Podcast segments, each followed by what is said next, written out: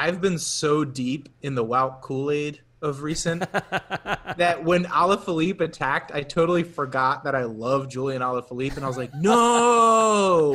And then I was like, wait a second, what am I saying? He'll be amazing.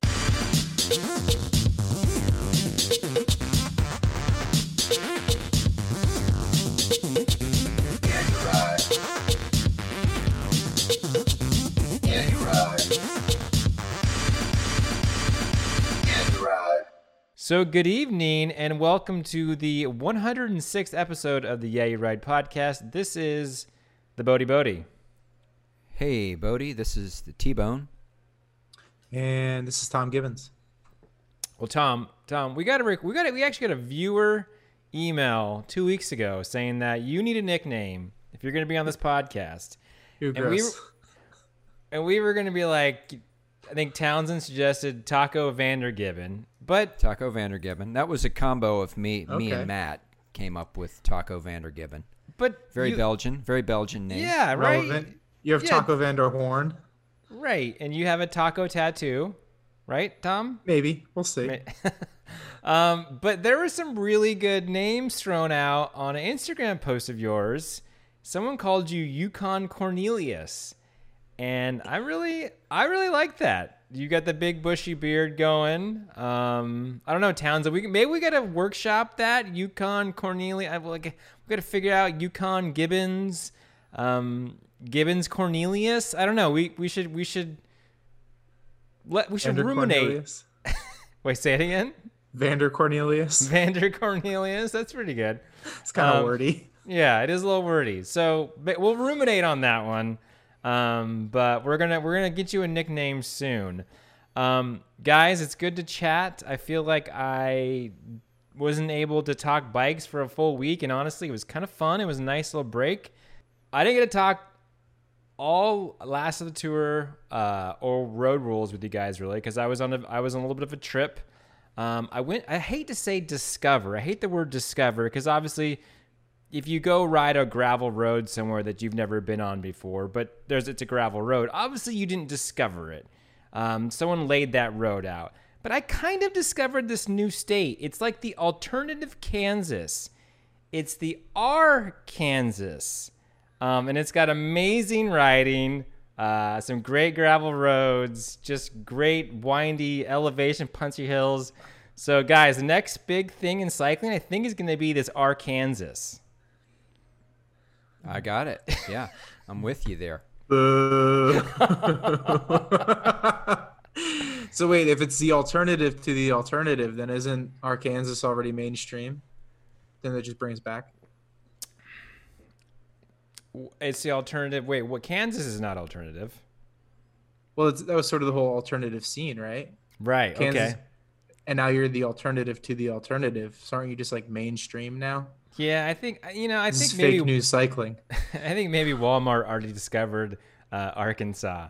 Um, Emily and I didn't spend much time in Bentonville. We uh, we rented an RV, and we tried we tried to make this trip very like pandemic friendly, where we just kept to ourselves, and so we had a moving house, um, and that was pretty cool. But we got to Bentonville, and we ended up staying.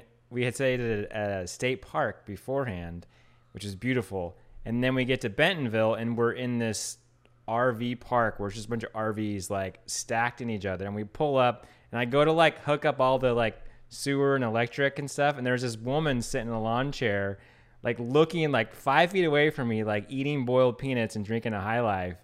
And I'm just like, I'm about to plug my sewer thing in here. Like, I know you're eating, I can wait. And I was like, this is not this is not my bike vacation. I don't want to do this. And so we we left the next day and went to Devil's Den. Um, but yeah, that was that was quite a trip. But I didn't have Like much internet. I feel like you're about to get a bunch of hate mail, hate mail from Arkansas. No, Arkansas was great. I, Arkansas was amazing. I just didn't want to stay at an RV park like that. I was much preferred the the um, the the state forests in Arkansas. They're amazing. It's like amazing what happens. Oh, also Bentonville. The cycling infrastructure in Bentonville is like wow. What happens when you actually invest money uh, in, in in these public utilities? Um, and the state parks are beautiful and clean. And we rode into Devil's Den Park, there's this crazy like twisty road, uh, these switchbacks, beautiful stuff. And I, re- I rewrote it and I looked on my Strava, and it's the time trial for Joe Martin stage race. So that was pretty cool. Oh, Uh, yeah. Um, so now I, cool. c- I have a better idea if they ever do that race again, what the uh, surrounding area is like. So I rode bikes with your girlfriend this weekend for a while, Boedi, and she was telling me about this RV parking lot that you guys stayed in. And while she described it as you do, she did mention that it was essentially the parking lot for some pretty sweet trails and Yes, that there indeed. was lots of lots of awesome riding off of this parking lot. So that sounds good at least. Yeah, no, that was the whole reason we went there. A friend had suggested it, but it was raining and we don't have mountain bikes. And so just we're like, let's just go back out to nature. Um, plus, we they uh, they're doing construction on the freeway, so the there's a bike path from this RV park straight into downtown Bentonville. But we had to find this detour, um, which took us on a another awesome climb that I'm sure is some like part of some like weekday group ride. Um, but it was just a little bit didn't didn't quite work out. And like I said, the, the trying to be not so close to other people was the goal of this trip. So getting back to the state park um, was nice. So, did you get a chance? You said you didn't have much internet. Um, I guess that was more of a more of a midweek trip. You got? Did you were you able to watch the end of the Tour de France? We watched the end of the Tour de France on Saturday at the RV pickup spot in Baton Rouge.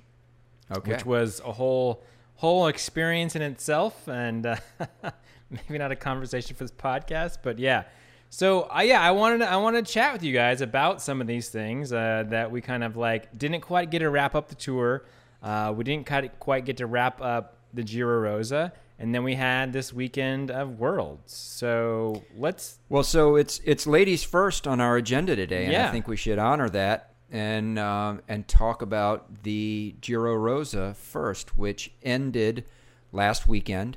So we're we're we're ducking back a week. Um, obviously, folks that are listening to this will know that we had Road Worlds this past weekend, and we are going to get to that. But we'll take it chronologically and talk about the Giro Rosa first. And uh, I don't know. Do you want to start off with that one, Boedi? Yeah, no, I just thought, you know, the reason I kind of wanted to come back to it because we had almost a similar situation play out in the tour where we had, you know, Annemiek van Vleuten won stage two with a huge gap, and the GC was pretty much locked up for the next five days. You got about a two minute lead on everybody else coming into the penultimate stage of the race. Yeah. Yeah, and then she breaks, she crashes and breaks her uh, wrist and is out of the race, and then all of a sudden the the rest of the contenders are only within like 20 seconds, so it kind of just blew open the race again, which is unfortunate to see uh, AVV go down like that, but exciting for the other racers and the other fans, and so you had a kind of an interesting finish with that race, um, won by her f- countryman, fellow countryman, uh, Anna van der Breggen. So I don't know if I have any. Yeah, else I mean, a, a, an unfortunate, an unfortunate way to to lose the race, um, and and as you correctly point out in the lead, quite a bit different than the way uh, Roglic ended up losing the tour. He obviously lost it on the road. Um, Annemiek van Vleuten lost it in an unfortunate crash that also took out her teammate Amanda Spratt and Marianne Vos went down, although Marianne Vos was able to stay in the race and uh, ended up winning the uh, the green jersey, the sprint jersey. I guess it's not a green jersey in the Giro Rosa, but it's the points jersey, whatever whatever color it is. I, color escapes me right now. Maybe purple. I don't know. I got a question. Yeah, Uh, so I'm struggling with this right now. Uh, Anna van der Breggen wins, you know, three what would be career-defining races if she weren't already Anna van der Breggen, right? She wins three career-defining races on the heels of somebody else's injury. So on the one hand, had those people not crashed, almost definitely she doesn't win any of them. Uh, Van Vleuten was still second with a broken wrist. That's pretty impressive. We're talking Uh, about in in in the UCI uh, Worlds this past weekend. So the World's Road Race, World's TT, and the Giro Rosa. She would have lost all three of those most likely. So physically her level wasn't there, but part of racing is crashing, right? So if you can avoid those crashes, then does that then make you deserving of the win? And I don't have an answer here. I'm struggling with this mentally myself. Like, okay, yeah, she definitely would have gotten her ass kicked, but she didn't crash. So Well, you know, you Tom. I, well, let me answer. Let me let me let me answer sort of the premise of your question before I actually answer the question, because I don't necessarily know. Uh, clearly, she would likely not have won the Giro Rosa had Annemiek van Vleuten not crashed out. So I'll give you that. I think the lead was solid enough. Um, but I don't know for certain that she wouldn't have still won Worlds. Uh, obviously, Annemiek van Vleuten would have been stronger uh, had she not broken her wrist a week earlier. And and wow, you know, not to digress into a, a tangent, but what a performance with a week old broken wrist to to not only finish second, but to finish second out sprinting a class sprinter uh, when you're not necessarily renowned for being a sprinter. And also, she set up uh, Anna van der Breggen's win in Worlds with with her own uh, with her own uh, attack. But anyway, we're we're we're breaking into uh, World coverage a little bit here now, but. So I don't know. I, a, I think it's still a quality win, even if you win at the expense of someone crashing out.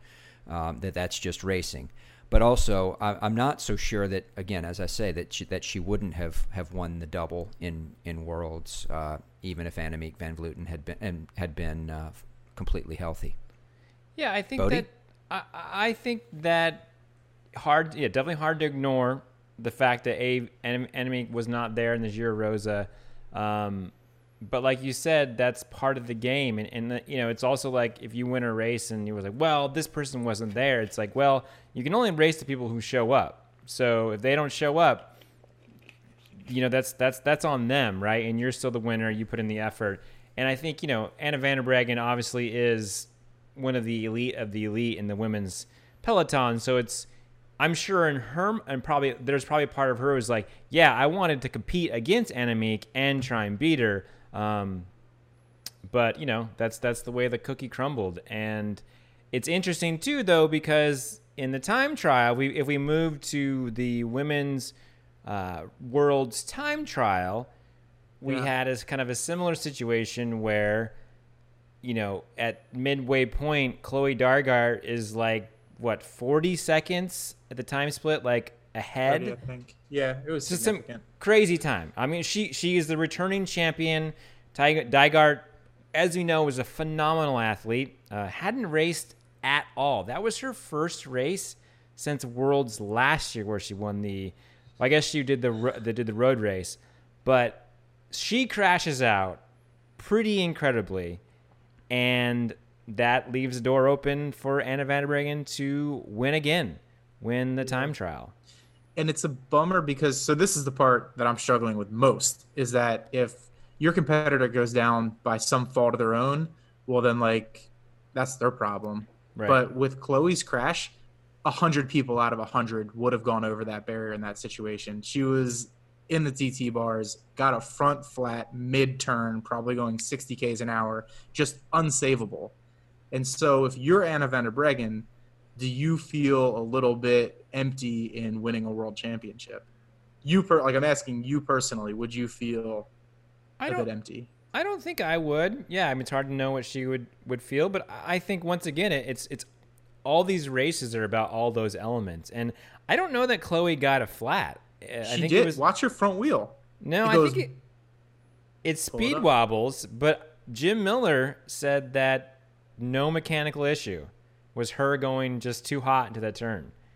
Really? That's that's that's what his coach said. So I'm gonna go with that. I know it does look like something happened, but they um.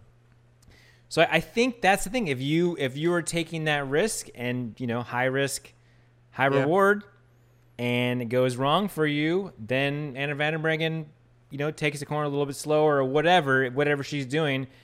Then it's Yeah. then it's, it's her it's her win, and, and kudos to her. And, and not like we wouldn't say kudos to her anyway. I just yeah, it's an interesting point though, Tom. I think I think the most competitive people want to race the best athletes out there, right? You want all the, you want to always be against the best people because that makes you feel that sharpens your game and that just makes everything that much more challenging. But uh Townsend, And Tom, I apologize. I, I, I now realize I slightly misunderstood your point. You were you were making a reference to the fact that Anna van der Breggen won the, the world's TT race because Chloe Dygert crashed out, not because um, Annemiek van Vleuten had a broken wrist. Well, both of them, right? All Yeah. three. So directly the Giro Rosa, directly the TT, and then you know indirectly the road race. Yeah, I mean, if you look at the results from last year in the TT, it was Dygert, Van der Breggen, and Van Vleuten. So, you know, like if so, if Dygert doesn't finish last year's, Van der Breggen would have beat beats Van Vleuten and, and wins. So yeah, I don't know. It's uh, it's it's interesting. Um, Well, she still beat everybody else. she did no, like yeah, races. True. let's just be clear. We're not taking anything away from Anna Van der Breggen. She is a phenomenal athlete, and I guess I didn't realize that she hadn't won the world's TT, so she like finally get to add that to her palmares, and apparently she's racing one more year, and then is is gonna retire and go into you know directing. So I guess she was pretty stoked to to kind of cross that off the list. Um, and I think one of the the main stories of, of the weekend was the amazing helicopter shot that really came to the fore during her time trial in which you know it's it's you've probably seen it if you're a cycling fan but basically what it is is that Anna van der Breggen is on a ridge so behind her is a lot of deep space and there's nothing in front of her and then you've got this helicopter that's tracking with her so you've got this amazing sort of background depth out of focus and it's just it's the coolest shot ever it's it's it's a it's, It's like a, she's riding on the backbone of the world or something. Right. Yeah. It's it's an awesome shot, and and and she was really the first. I feel like the first time that that that view came up. So, uh, pretty phenomenal. Um, love to see artistry like that in the in the videography. Like obviously me, someone like me, I'm like stoked to see it. Um, you know, you know, race promoters need to have more races on exposed ridges like that. Yeah. So uh, before we started recording, Townsend asked uh, what the local scene or the national scene could do better for coverage, and I think that shot in particular puts into perspective how skilled the the videographers are at that top level. Like that's a I think we sort of take it for granted of just like oh yeah helicopter shot just sort of point and shoot, but like they were probably out there weeks in advance scouting that and like figuring out how to do it. Yeah, maybe that- I don't know. They whipped that to that that whole worlds thing in like three weeks. Well, that's true, right? But like, how low must the helicopter have been to get that shot? I don't know. That's a good question. And it's you know obviously it's the the yeah you've got the helicopter pilot and you've got the camera person, so they've got to be on like the same team and like they probably work together. And he's on a long lens, so he's zoomed in. Like this is a pretty. I mean, to be a helicopter videographer guy, like camera guy, that's got to be like a highly skilled position. It's super because you know because you're move like you're you have a very long lens because you're really far away. So you've got to zoom really far, and when you're zoomed in that far, any slight movement means you move your picture really far. So it's like a lot of I don't know. That's that's pretty cool, and uh, I don't know. I don't think we can quite make that. We can bring that to the USA crits.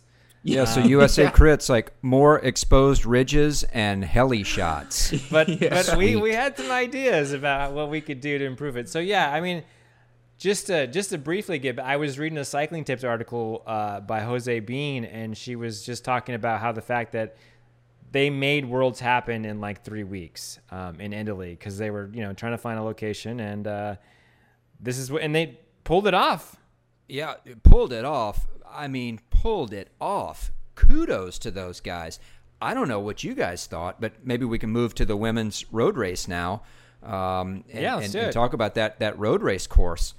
I thought it was just a fantastic, fantastic circuit. Had a little bit of everything. Had that you know the cool A like literally ride around the uh, the Ferrari Formula One track. Then they go out into the countryside. They do all these sweet rollers on these freshly paved, narrow roads. Um, had you know just the right amount of like punchy climbs and killer fast twisty descents and then a couple longer steeper climbs where the selections were really made you know especially on those last couple laps i thought the parcours was fantastic and really just led to some fire fire racing Yeah, no, I I, I, I like a a circuit is like that is fun for. It's really, I mean, it's great for. Well, I would say it's great for the spectators, but I guess I guess there were spectators there uh, during these COVID times. Uh, it's been a little bit different, um, but yeah, it's interesting too that that course and and you know we'll get into the men's race, but like there and like you know Van, Mathieu van der Poel wasn't going to ride that course. He saw the profile and he's like, I, I can't ride it. But it, you know, you look at the front of the groups. It's it's you know it's kind of a classicy Milan San Remo like type finish with wait the, well he was saying that the course didn't suit him so he wasn't going to ride it yeah like it was too what too climby too climbing, Yeah. which is well interesting. wout wout begged to differ Well, well, we saw Wout that he's a climber, right? He Yeah. finished third in a mountain stage in Tour de France. So well, he's I mean- also a sprinter and a time trialist. Yeah, I mean he's Um, kind of everything. So wow, we we could have a whole segment on on Wout. But let's let's I mean I don't know if there's any. Let's wrap up the women's road race. So Van der Breggen, you know, as you said, Tom earlier, is, or Townsend gets set up by Annemiek van Vleuten, and she attacks, and, and then she's gone, and that's it. And yeah, she, it was, it was a classic. It was a classic one-two. You know, they're obviously they're countrymen, country mates, so that makes makes them teammates in this race. They're not trade teammates, obviously, but um, they're both riding for the Netherlands. Uh, and uh, and yeah, they just you c- could have seen it coming from a mile off, and I'm sure everybody like knew exactly what was happening. Um, you know, Van Vleuten goes off the front, broken wrist and all, and and gets a big gap on uh, one of the sort of longer, punchier climbs. Forces the elite kind of chase group behind to uh, to chase on. And they were i mean that was that was a pretty hard chase. That was uh, you know cecile uh, uttrup ludwig uh, who else was in there? Um, anyway it- I have not- forgotten not, all not, it, yeah. yeah not worth going through the whole list of how it all uh, how it all went. But you know the one person that really wasn't having to do any work there was uh, anna van der breggen and it was just a classic you know catch and attack and she was like you say i mean they they, they the group couldn't have caught her at a worst possible time uh, for their own sake because they, they they they caught her right on a little punchy climb and, and that's where Van der Breggen just rode away. What was it? I mean, it was a long way from the finish. Huh? it was like 40k or something like that. yeah, and uh, and then just put her time trial skills to uh, to work, and um, and that was it. Nobody could catch her. Great race for second place. Uh, Well, yeah, I wanted to sort of talk about that because that was we had Elisa Longo Borghini, who was, you know, had won a stage of the Giro Rosa, won, you know, was in the pink in that race, the first race, first stage because their team won the team time trial. Uh, she's Italian, you know, wants to do well on her home country. And, you know, when Van der Breggen got away, it, it kind of seemed that Longo Borghini was the one to take second. Uh, but she didn't. Uh, Annemiek van Vleuten outsprinted her, and there's a little bit of like rubbing going on uh, towards the end. Uh, Tom, what would you think about that? Does it remind you of anything? I mean, it, it reminds me of like every sprint these days. A little last second bobble elbow your little fellow Sagan sprinter Wout in- encounter. into the barrier. Sagan Wout, Groenewegen, Jakobsen. Yeah, Yeah. I mean, just- there was this the same move as Groenewegen, Jakobsen, just you know, 30 k's an hour slower. Yeah, yeah, because they were not going uphill or not going downhill. Yeah, and the track's sticky, and there's just two of them. There's no lead out, so yeah, the speed's just way lower. But happens all the time. Uh, I can't believe nobody's talking about that. Like, holy shit, because both of them had to stop pedaling at one point because of the contact. And, And- I mean, Was she hitting? Was was she contact with Annemiek's uh, broken wrist, or was it the other side? I couldn't. Uh, I'd- think it was like her hip.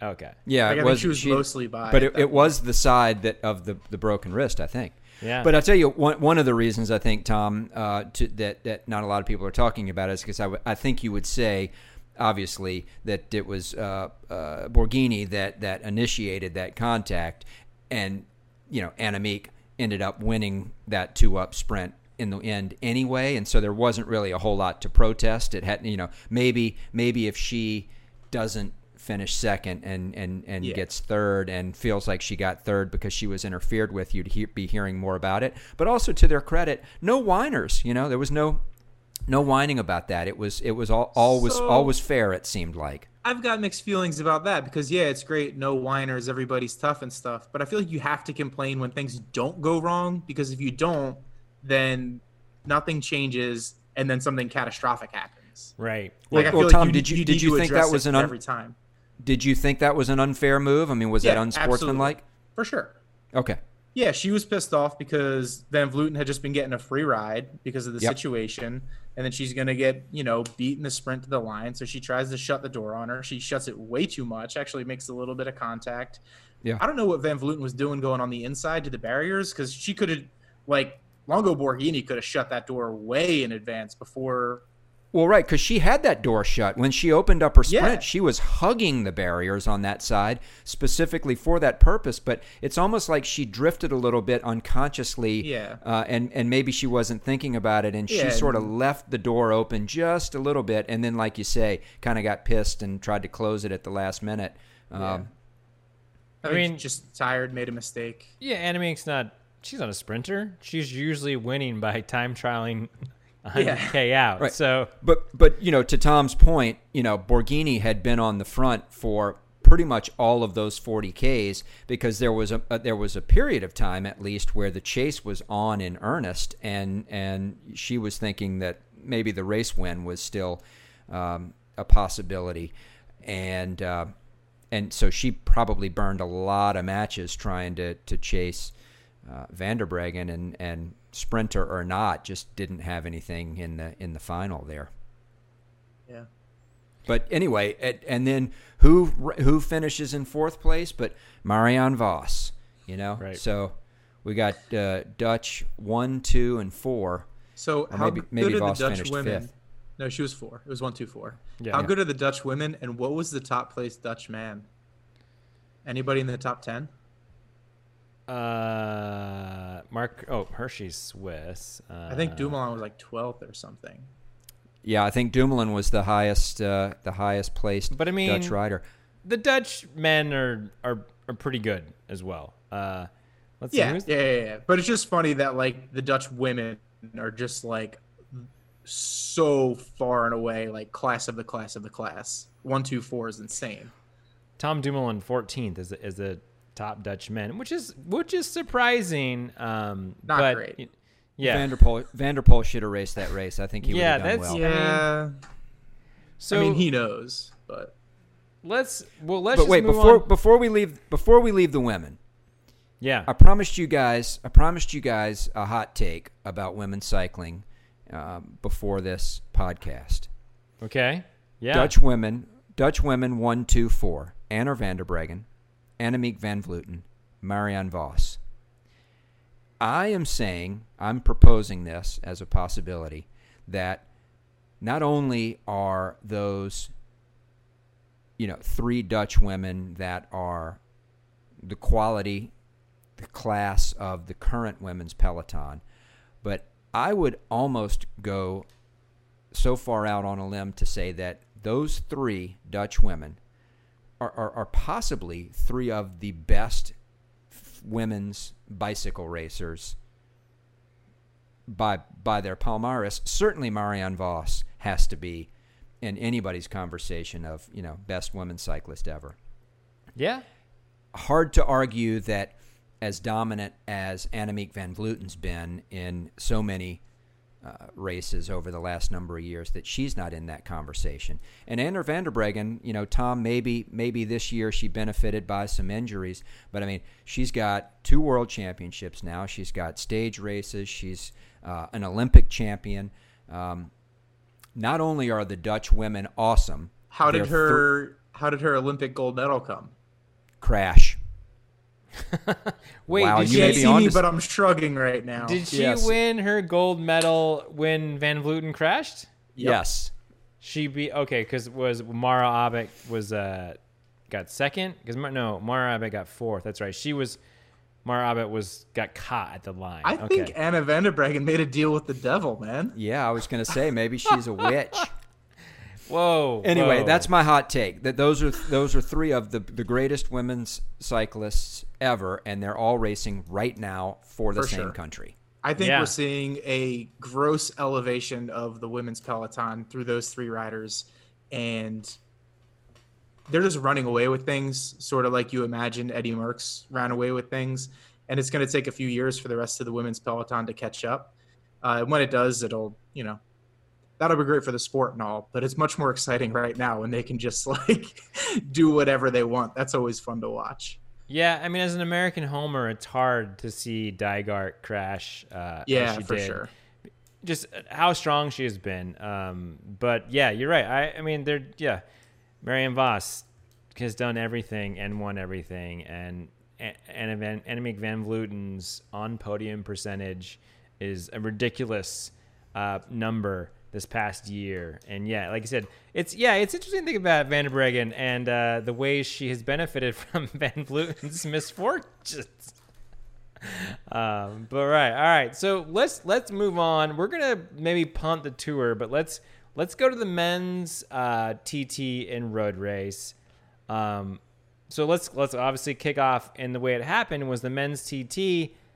I mean, I was all in for Wow winning this bad boy. I mean, Wow got what fourth in the last stage tour TT, which is a climbing TT. Um, but Wow didn't win. Filippo Ganna, uh, track Filippo racer. gonna win. Filippo Ganna win. Filippo Um, gonna win. And I also didn't realize that he he rides for Ineos. Um, we can we can maybe talk a little bit about let's let, let's take a brief segue. Talk about Ineos. So Tom Pidcock is going to Ineos next year. Danny Martinez, um, who won the Dauphiné after Roglic pulled out um, from EF, is going. Who else they pick up? I don't know, but it, I guess once again, you know, they got Carapaz this year. It seems Yates. that Yates is going there. Um, Man, they're oh, just basically just like a full. Porte. Porte is going Yeah. going back. So Oh my god, I was saying in the what's chat, that going to look like in the mountains? Jeez.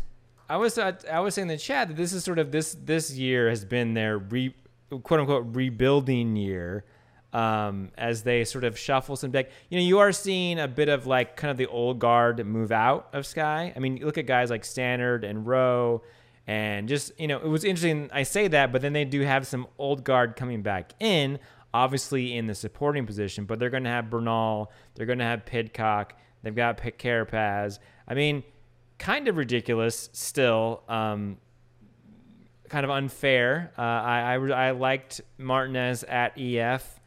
I liked them having uh, you know a fairly good GC rider, but obviously uh, Ineos has that blood money, uh, oil money, and they can uh, they can pay for him. So, any any other thoughts on Ineos Grenadiers? I'm kind of bummed that Tom Pidcock's going there. I think he's sort of, you know, prodigious talent, really raw, attacky, sort of in that van der Poel, Van Aert class. And it, I feel like anytime you go to Ineos, you're sort of guaranteed your own brand of success, uh, but you don't get let off the chains. Like Yeah. Kwi- Kwi- Kwiatkowski and uh, Carapaz got let off the chains when Bernal pulled out, right? And that was awesome. But that was the first time we'd seen that in eight years. Yeah, Uh, so it, it's kind of a bummer to have a prodigious talent like Pidcock sort of sign sign up to get chained. Yeah, it's interesting. Well, yeah, we'll be curious to see what his program looks like and, you know, what he does as a racer. I mean, he did the elite men's road race this year. Um, you know, is he going to do cross still? I know that he's not joining uh, Ineos thanks to our crack researcher and British expat Matt until March. So he's going to do cross, I guess, under his own program, the TP Racing or Infinity Racing or something like that. So, yeah, it'll be curious to see what he does and if he if he's. I mean, is he gonna? Are they gonna mold him into a GC rider, or is he gonna hope just? not. Yeah, I Uh, feel it's like such a bummer when they do that. yeah, it Yeah, like wi- it's- I just wish Ineos would do something other than like be a Grand Tour team. I mean, I don't know. It just It's very postal. yeah, yeah. Ugh. I mean, right? Like, it sucks to have all that talent and then, like, only sort of like 80% support guys in the classics because it's some of the best racing of the year, right? So, I mean, what do you guys don't like, what do you guys think about uh, Quick Koski or Kawasaki, as we like to call him on this podcast? Kawasaki. You know, he wins. Him and Carapaz get away, and he helps Carapaz sort of secure the or get the get the KOM jersey for that for a while. Um, and, and he he wins the stage. Um, you know, he's one of those riders who's an amazing talent, but has settled into Ineos or Sky as a domestique for large portions of the season. Um, but you know, it seems like he like he, he obviously he's getting good money, but he seems to also like it. Um, and you you Well, sometimes he's think the he. Yeah, I think he's the one exception to the sort of Ineos like vanilla rule, right? I mean, he's he's a guy that's you know he won a world championship. He won Milan San Remo. He he is kind of like you know he's got a little bit of panache as a as a as a bike racer. Um, and you know even when he's working as a super domestique you know he's kind of he's kind of noticeable. And um, you know he's a he's a guy that's got a little charisma and a little bit of a you know he he definitely Tom to your point is is on a leash uh, and you can see what happens when like you say when he's let off of it. But you know he's the one guy that's actually had some you know success in in one day races while at Ineos. But maybe I didn't listen to the end of your question Boedi. Uh, I guess I guess just sort of ruminating about his position there and, and just the fact that you know it seems like I guess he also he kind of is the one guy who breaks that rule of if you leave quick step you don't have a you don't have much success. I mean he's he's done well, but like also his success comes from being a teammate. Like he is he seems to be okay with not always being about him or his victories not being individual but being more team based. So so yeah, he won the world championships with Quickstep, right? well with Paul, yeah, he was When he was on Quickstep. yeah yeah Uh, but it seems like being that you know bury yourself guy in the Team Sky Mountains train has done more for his brand than his World Championship or his Strade Bianche or anything. Like when I think of Kwiatkowski, I think of you know him just going cross-eyed up a climb, swinging off, and then just coming to a dead stop, and then sort of like down the line from that, I think of E3 World Championship, Strade Bianche, Milan San Remo. Maybe that's just me, but I feel like his brand is that selfless, ride until I die sort of guy. yeah I agree with that. I I, I think that um yeah no I, I agree yeah that's all I, I don't got anything else. he also won Amstel Gold in 2015 I guess I forgot about that Yeah. He's, Yeah, a, very, yeah, I he's a very good bike racer. yeah Yeah, when he Anyway. he won Milan San Remo in 17 when he was at Sky. Yeah. Okay. So yeah. So let the men's TT. Um, what else happened in the men's TT that's worth talking about? Well, I mean, Wout almost won the damn thing, and you know, if you had said that he was going to beat, you know, Rohan Dennis and Geraint Thomas and uh, Victor Campenaerts and you know all of these people that he that he beat, um, and then you know that he was going to get beat by Filippo Ganna. Um, it, I mean, kudos to Ganna. He rode a he rode a solid solid TT. Uh, but um, it was I thought it was I thought it was exciting. I mean, it was you know some of the kind of you know cool time checks. Wout is an interesting time trialist too because he always seems to save something for the uh, always seems to save something for the for that second half of the uh, or the final of the of the of the TT. Um, doesn't always have super great splits, but always ends up having this like monster time. Um, Did you guys Uh, look at the profile and the wind of the course? no. So it was pretty much an out and back. They had a headwind on the way out, and it was like sort of generally trending uphill, but not like climby. And then the way back was generally trending downhill, and it was a tailwind. and Ganna averaged 53 Ks an hour. Can you imagine how fast he was going from the turnaround? Mm. I want to see that split. It was probably like 60 Ks an hour or something. How many miles per hour is that? 37. Oh my god. Oh my god. it has to be insane, right? that is that wow. Okay. Well, fi- okay, so 60 is 37. 53 would be 33 miles an hour, which is still frigging insane. I can for for 35 minutes to go 33 Yeah. miles per hour. Oh god, yeah. I'll So- tell you what, if anybody wants to crack at the hour record, they better do it before Felipe Ganna gets to it. Yeah. Because he, he's going to go 57 Ks an hour, or something stupid. Wow. I mean, what was he's four flat for the 4K? I don't know. On the Um, track. Yeah, on the track. Yeah. So f- four flat for the 4K, and now he's developed into a longer range TT guy. He's going to go faster than any of those crazy positions did in the early 90s. It's Hmm. going to be wild. I'm excited. All right. also, well, also I don't like it, but it's exciting. something to look forward to. So let's let's get to probably the most recent race in everybody's mind was the the men's road race. Um, I mean, we have I think a pretty I, I think Mads was a great world. I sorry, it's not Mads, it's Mass Moss Mass. You don't pronounce the D. Really? Moss Pedersen, yeah, you don't. Um, was a great world champion. I think everybody he was kind of the people's champ. People people liked him. You know, did a lot of work for his team in the tour. Um, showed well uh, the, on the Champs Elysees. He got second place. Um, but Julian Alaphilippe wins the world championships. I think he's a great he's a great wearer of the rainbow jersey, and I'm excited to see him. I guess Wednesday in Flèche Wallonne. Yeah, it's going to be a quick turnaround, right? Yeah. Uh, I've been so deep in the Wout Kool Aid of recent that when Alaphilippe attacked, I totally forgot that I love Julian Alaphilippe, and I was like, no.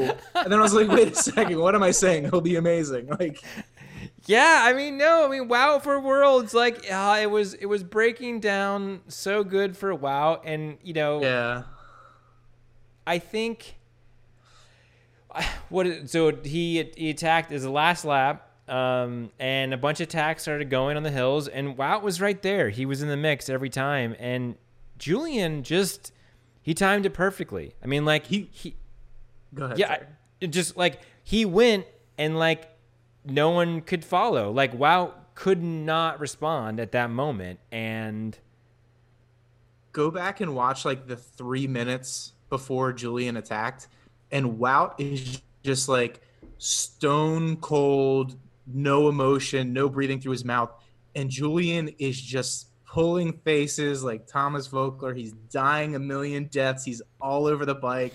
I was thinking, oh, Juju's on the way out. He's about to get dropped. Oh well. Wout's looking good though. And then when Julian hit him, nobody could respond. No, everybody like I don't know if Julian was faking or if that's just who he is as a person, but he looks so bad before he attacked. he's so French. He's so French. he is. It's awesome. I mean, it's great to see. And yeah, wow, man. I mean, I think, I think that yeah, I think maybe he he was just had done too much work, and you know, you know, it was interesting to see the French go to the front at like 50k to go, and just Yeah. drill it, and you're like, okay, like this is kind of far out, but I mean, like they did a little bit of work, and then but like Julian was at the back, and um, and then Pogacar attacked. And I was like, wow, like can Pogacar win worlds and win the tour in the same year? And, you know, we kind of thought there for a moment, like they weren't gaining on him in the flats. So we thought like he was going to do it. Um, but a little Well, and and honestly, it might have been Pogacar's attack and the, the Belgians' response to Pogacar's attack that ended up costing Wout worlds because you know he put in some pretty big efforts to uh, chase down Pogacar, whereas Alaphilippe and uh, any of the other French riders that, that were left, the Italians, all of them, they were leaving it up to the Belgians entirely. It was almost as if, you know, the Belgians said, okay, well, this is this is Wout's race to win, and you know we're going to be fairly much exclusively responsible for chasing down Pogacar. And it wasn't just Van Avermaet and whoever the other couple Belgians were, because they had a number of guys still at the front of that race working. But Wout was contri- was was also having to contribute and put in some pretty big efforts there. If I'm not mistaken, I may be remembering some of that wrong, but I but I but Wout was certainly you know far more active in that chase than Alaphilippe was, and uh, you know smart racing by Alaphilippe. You know let let Wout and the Belgians you know chase this guy down and, and you know and then I'm gonna go when they're tired, and it's kind of kind of the way it worked out. So let's let's set it up. So Alaphilippe attacks a select group forms, which is it's got Wout, Mark Hirschi, uh, Kawasaki, Fuglsang, and Roglic. That's that's the group that is, is chasing him down, and and Julian's sitting around what you know anywhere from nine to like sixteen seconds, and it's just going back and forth. And you you do see when Wout goes to the front, the gap does come down. But like looking at that group and sort of the thing that I've seen played out on Twitter afterwards, and I guess this is it's some of the Belgian people. They're they're saying that Roglic should have helped Wout more, try to close that gap um, to Alaphilippe, and and they're they're really they're really shitting on Roglic, which seems somewhat unfair, but also seems it, it does seem reasonable that Roglic would maybe help. Um, what do you, you guys think about this? Wout addressed it. Did he? He came, to, he came to Roglic's defense.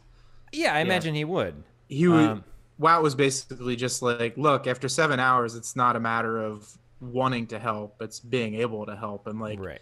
he he didn't have anything to give. No, none of us had anything to give, but he really didn't have anything to give.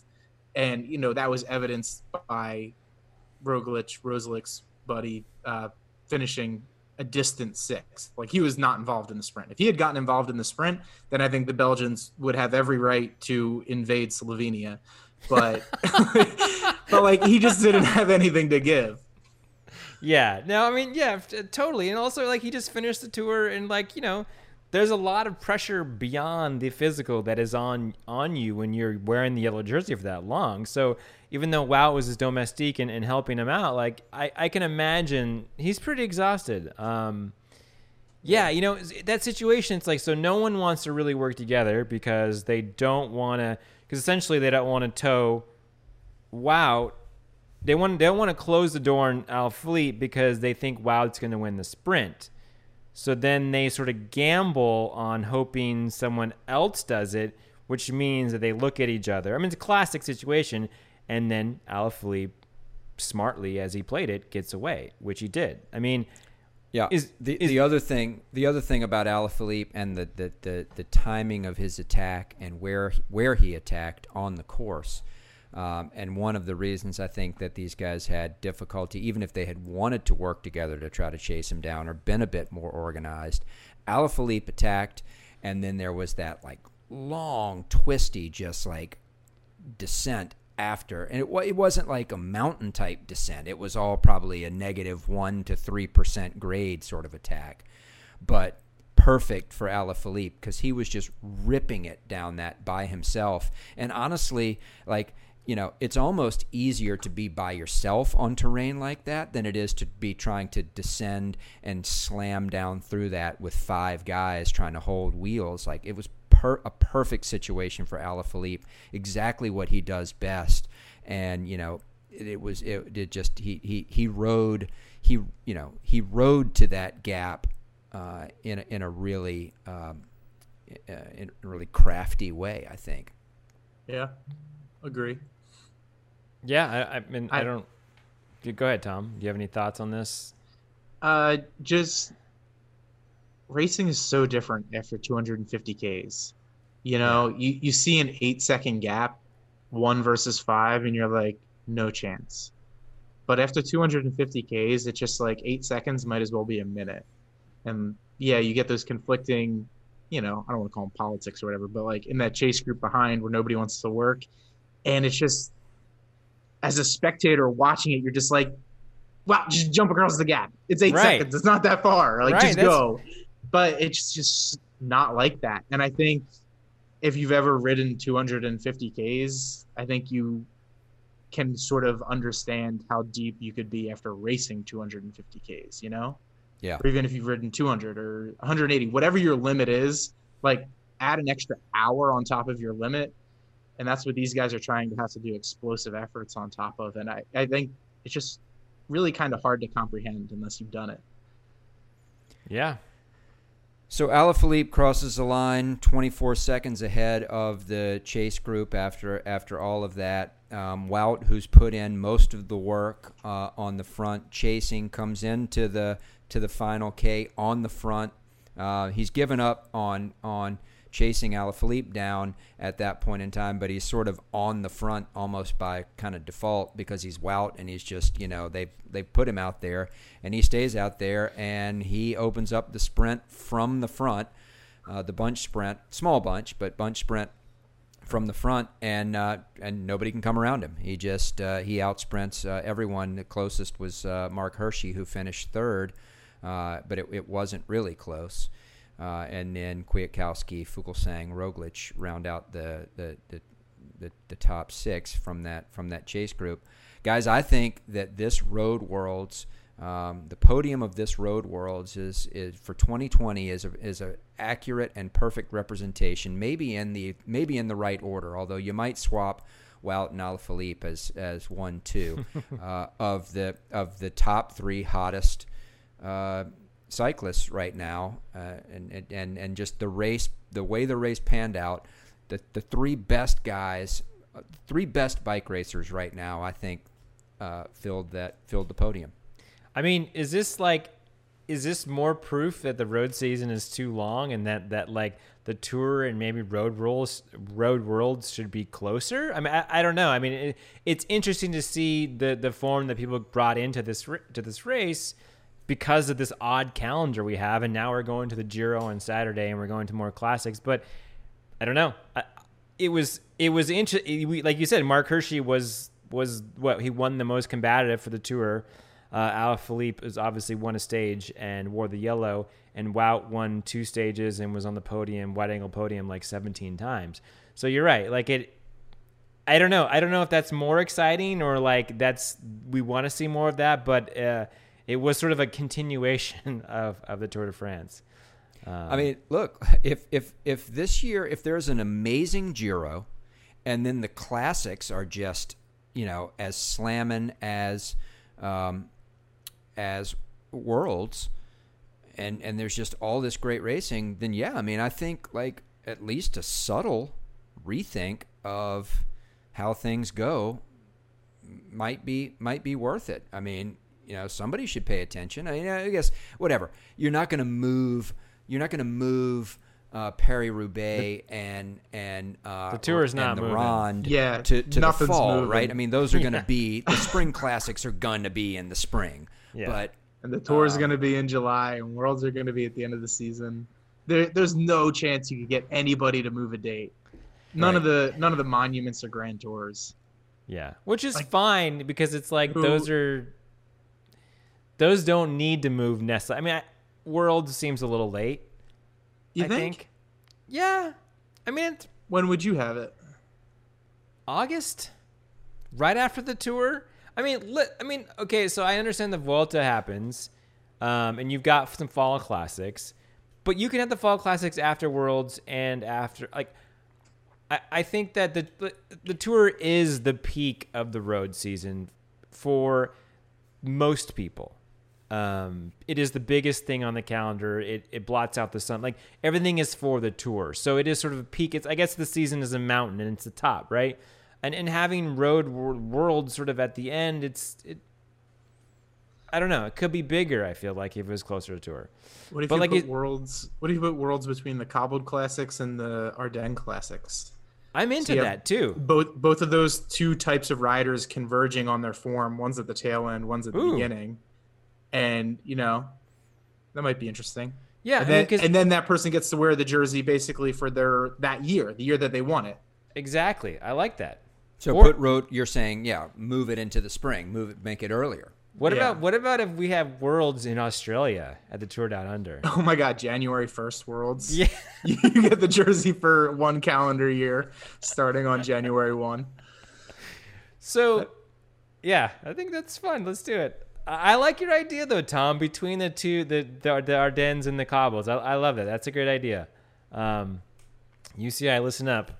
So, so I I did a little research on some trivia, and I just want to share with you guys. Um, like I said, when I saw Pog attack, and I thought, shit, can Pog, you know, win? Is this a world- quiz? Is this a not- quiz? Uh, I don't think it's a quiz because I feel like I've given the answer in the chat. So Okay.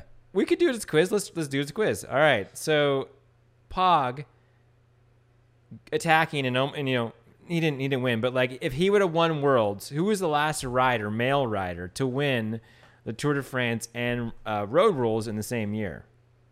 Greg LeMond. Right. Exactly. Uh, do you know who won it before Greg LeMond? Roche? Yep, Roche. And do you know who won it before Roche? Mer- Merckx. Yes, yeah, and that, that's that's the only I'm three friggin' good at this game. We chatted about it in the chat group. I don't think Townsend was there. Don't tell but them that. Wait, are you say uh, you're saying LeMond won Worlds the same year he won the Tour? Yeah, Yeah, in '89. 89. Because he also won the Tour as the reigning world champion one year. That Right. must have been so because he won. That's right. He won the Tour two years in a row. Yeah, and then he won. So Stephen Roche won in '87 Tour World's Double, and then Eddie Merckx won it in '74 Tour World Double. Then I was like, okay, well on the women's side, we don't. There was a Tour de France, but it, the sort of we wanted it to be some this you know the same race style. I would say the Giro Rosa.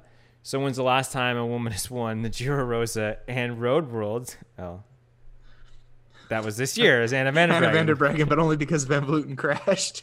and when's when's the last time someone did it before that? Well, it was last year. It was Annemiek van Vleuten. So uh, don't have to go too far for the women's, but I thought that was a fun little stat. And uh, you know, it's in, obviously those riders who could win both. We don't really see a lot of that anymore. So um, yeah, LeMond being the last one to do it. Yeah. And then Wout, of course, is going to be the next. Yeah, Wow. obviously next year. I mean, he yeah, like he, he posted a photo of his his two silver medals at Worlds. I mean, Oh yeah, doubled up on twos. He's Sagan, huh? no. Wout is Wout is the people's champ. Don't don't bring Wout to that level. Someone else said that that Wout's going to be the new Sagan. No one's going to want to bring him to the line.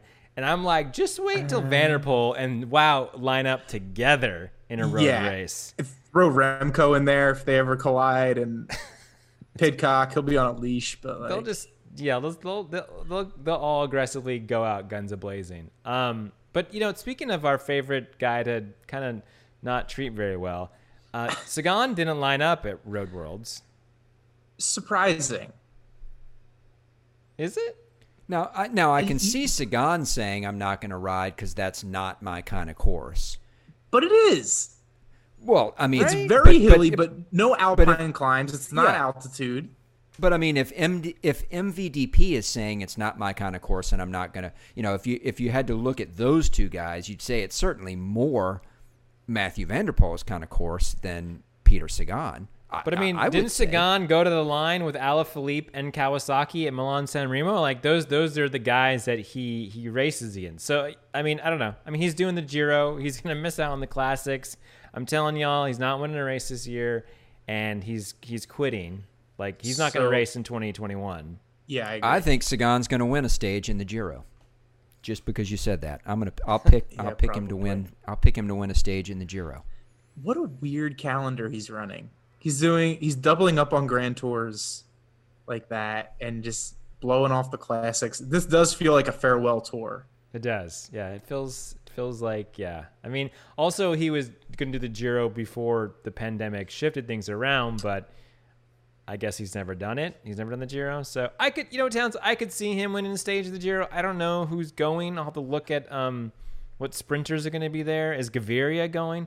What the hell happened to Gaviria, guys? COVID. What do you mean? He's won like five races this year. Sorry, sorry, not Gaviria, not Gaviria. Uh, Groenewegen. no, He's Viviani. suspended.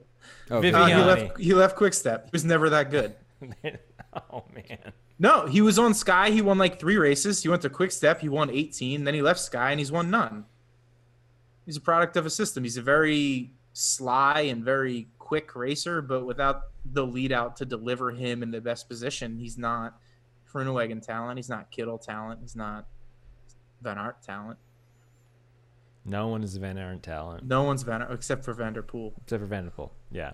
So, well, guys, we are just about an hour, and I, I like keeping them under an hour. So I don't know if you have any other any other thoughts you wanna you wanna get out there about. uh I have one quick question. What was up with Roglic's uh, TT helmet in the stage 19 or stage 20 time trial? Yeah, I don't know. That was weird. Apparently, something was up with it. Um, Was it worth two minutes? Was it and- a two minute and, you know, mistake? and, and and he wasn't blaming you know the the the, the two minutes on on the helmet, but um, yeah, the, apparently that was a, a new helmet that he had been wearing, uh, and uh, and it was it was not functioning as designed. So it was not just like you know he was so shattered and smashed, you know that he showed up all you know dusted and screwed up looking because he was blown. Apparently, that helmet was uh, ill-fitting or malfunctioning in some way, and um, but but probably more just looking ridiculous than actually owing yeah. to some major major time loss. Although it couldn't have helped. So a lot of times with TT helmets, guys will purposefully tip them back on their head to make it blend into their back better to create a better aero profile, which Ah. would explain why it was so far back on his head like that and kind of wonky. Yeah. And so I assume he had the visor on when he was on the TT bike, so it probably looked less ridiculous. But then when Yeah. he, when he took the visor off for the climb, then it just sort of exposed how Right. like the guys don't really wear the helmet on their head. And also when he took the visor off, it, it not only not only was it like already in kind of a weird looking spot, but then it kind of tipped it sideways a little bit too. So Yeah. it was like way up on his head and then kind of tipped off to the side. He did uh, look as- very Freddish. as well. Yeah. Uh, Primo's the Fred. Oh Fred man, I gotta, I gotta say, just I, I feel for Primoz. You know, Yeah, me too. I feel for him. I mean, that So- shot, that shot of Dumoulin and uh, Wout watching like the clock as Primoz is rolling up, and you're just like, oh shit. That was brutal. I, I, mean, feel I feel for him because he lost the tour and got banned from Belgium in one week. what's in Belgium anyway? He doesn't want to go. He could ski jump over the entire Yeah, country. Yeah, exactly. he he does have no reason to ever go to Belgium, but Well, guys, all right, let's let's get out of here. That was a fun episode. Uh, glad to chat with you guys again after my trip to the alternative Kansas, uh, Townsend. All right. Well, this is the T Bone saying it's been a pleasure to do this podcast with Simon Geschke and Michael Bodegheimer, and uh, we'll see you all next week. yeah. And uh, this is Yukon Van der Cornelius signing off. And this is the Boedi Boedi saying, I like my new podcast host, Simon Gesh Gibbons. Um, if you have any questions, comments, or concerns, please send us an email at yahyouRide at gmail.com. And you know what? You can go onto iTunes and rate this podcast. You can also review it. We're we're still kicking. This is a 106th episode. This is the over three years we've been doing this. Um, People are us wonder. Be- people are beginning to wonder why. Why, exactly we're still doing this. thanks to all of our like 100 consistent listeners you guys are awesome like let us Yeah, know they love who- us. who's listening we want to know let us Yeah. know are you send me an email It's a solid, my- solid group of people that are solid listening to this. yeah podcast. so consistent at least so drop in my uh, drop us a uh, dm on yeah you're right at gmail.com and uh yeah good night